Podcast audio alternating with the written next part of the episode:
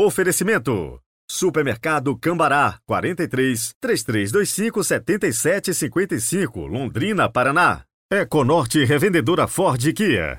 012 2170 4004, São José dos Campos e Caraguatatuba, São Paulo.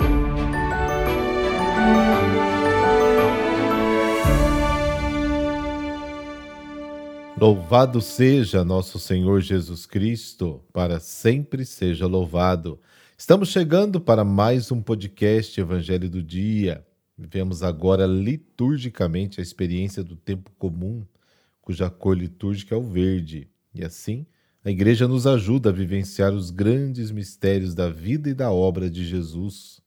Terça-feira, 20 de junho de 2023. Rezemos juntos.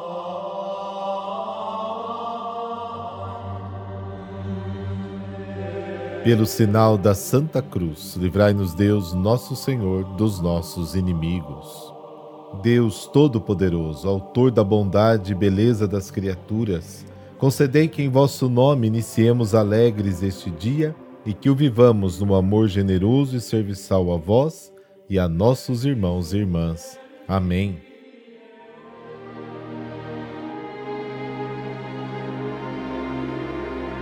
Mateus capítulo 5, versículos de 43 a 48. O Senhor esteja convosco, Ele está no meio de nós. Proclamação do Evangelho de Jesus Cristo segundo Mateus. Glória a vós, Senhor. Naquele tempo disse Jesus aos seus discípulos: Vós ouvistes o que foi dito: Amarás o teu próximo e odiarás o teu inimigo. Eu, porém, vos digo: Amai os vossos inimigos e rezai por aqueles que vos perseguem. Assim vos tornareis filhos do vosso Pai que está nos céus, porque ele faz nascer o sol sobre maus e bons, faz cair a chuva sobre justos e injustos. Porque se amais somente aqueles que vos amam, que recompensa tereis? Os cobradores de impostos não fazem a mesma coisa? E se saudais somente os vossos irmãos, o que fazeis de extraordinário? Os pagãos não fazem a mesma coisa? Portanto, sede perfeitos, como vosso Pai Celeste é perfeito. Palavra da salvação. Glória a vós, Senhor.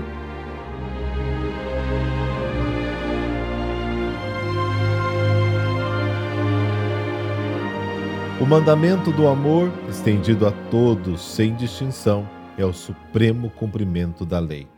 Jesus chegou a esta conclusão lentamente depois de falar de abstenção da raiva e reconciliação imediata, de respeito pela mulher e pela esposa, de verdade e sinceridade nas relações interpessoais, até a renúncia, a vingança e as reivindicações. O princípio do amor ao próximo é ilustrado com dois exemplos práticos. Primeiro, orar pelos inimigos. Segundo, cumprimentar a todos sem discriminação. A maior sinceridade do amor é pedir a Deus bênçãos ao inimigo. Este cume do ideal só pode ser compreendido à luz do exemplo de Cristo, Lucas 23, e dos apóstolos, Atos capítulo 7. Quem reza por seu inimigo vem juntar-se a Jesus diante do Pai. No sentido cristão, a oração é a recompensa que o inimigo recebe em troca do mal que fez. O preceito da caridade não leva em conta as antipatias pessoais e o comportamento dos outros. Os vizinhos, de qualquer jeito, bons ou maus, benevolentes ou ingratos, devem ser amados. O inimigo é quem mais precisa de amor. Por isso, Jesus nos manda oferecer-lhe a nossa ajuda esta é a melhor resposta que podemos dar a quem nos fere. O mandamento de amar os inimigos revoluciona o comportamento humano tradicional. A benevolência cristã não é filantropia, mas participação no amor de Deus. O cristão expressa da maneira mais segura e verdadeira o seu parentesco com Deus, amando a todos sem distinção. O amor ao inimigo é a essência do cristianismo. Santo Agostinho nos ensina que a medida do amor é amar sem medida, ou seja, infinitamente, exatamente como Deus ama. Como filhos de Deus, os cristãos devem se assemelhar ao Pai no que são, sentem e agem. O amor pelos inimigos é o caminho para alcançar sua própria perfeição. E a perfeição de que fala Mateus é a imitação do amor misericordioso de Deus para com todos os homens, mesmo que sejam injustos e perversos.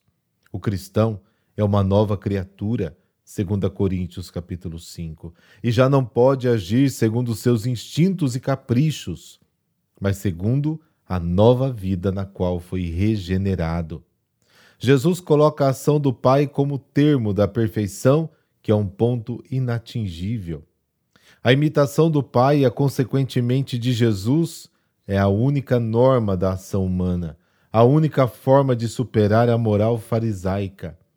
Ser perfeito como Pai é concretamente imitar Cristo na sua plena e heróica submissão à vontade do Pai e na sua dedicação aos irmãos. É, portanto, tornando-se perfeitos imitadores de Cristo, que alguém se torna perfeito imitador do Pai.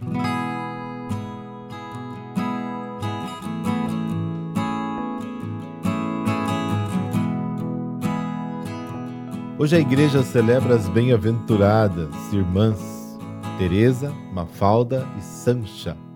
Teresa, Mafalda e Sancha filhas de Dom Sancho I e da Rainha Dulce, eram portuguesas. Renunciaram ao mundo e aos seus bens para se consagrarem à religiosidade. Souberam usar suas virtudes cristãs para se tornarem exemplo para os povos. A primogênita, Teresa, nasceu em 1176. Desde cedo, muito bem educada, sentiu o chamado à vida religiosa mas conforme o costume do tempo, acabou sendo dada em casamento com o rei Afonso e tornou-se rainha de Lyon. Por diversos motivos, o casamento foi nulo. Ela voltou para casa e entrou para a vida religiosa. Afonso não gostou e armou uma guerra contra o pai de Teresa e contra Portugal. Ela, já no convento, consumiu-se na intercessão. Um exemplo a seguir de despojamento e de busca da vontade de Deus. Mafalda nasceu em 1195, teve momentos parecidos com a de Teresa. Casou-se com Henrique I de Castela, mas ele faleceu.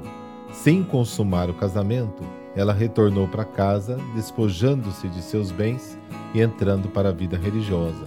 Viveu a total dependência de Deus, preferindo o recolhimento e a vida do claustro. Sancha Nasceu em 1180. Foi a primeira das irmãs a renunciar aos bens. A jovem não se casou como acontecera com suas irmãs. Fundou um convento da ordem cisterciense em Coimbra, onde viveu as regras com fidelidade até a sua morte. No dia 13 de dezembro de 1705, Teresa foi beatificada pelo Papa Clemente XI através da bula Solicitudo Pastoralis Office juntando com a sua irmã Sancha. E Mafalda foi beatificada pelo Papa Pio VI no dia 27 de junho de 1793. Que sigamos o exemplo dessas mulheres de oração que buscaram sempre fazer a vontade de Deus. Senhor, essas três irmãs tudo deram a ti. Viveram santamente e devotamente a tua vontade, o teu querer e o teu amor Conceda-me a mesma graça de tudo dispor para ti e de entregar tudo o que sou e o que tenho para a tua honra e glória. Amém. Abençoe-vos o Deus Todo-Poderoso, Pai, Filho Espírito Santo. Amém. Boa terça-feira para você e até amanhã.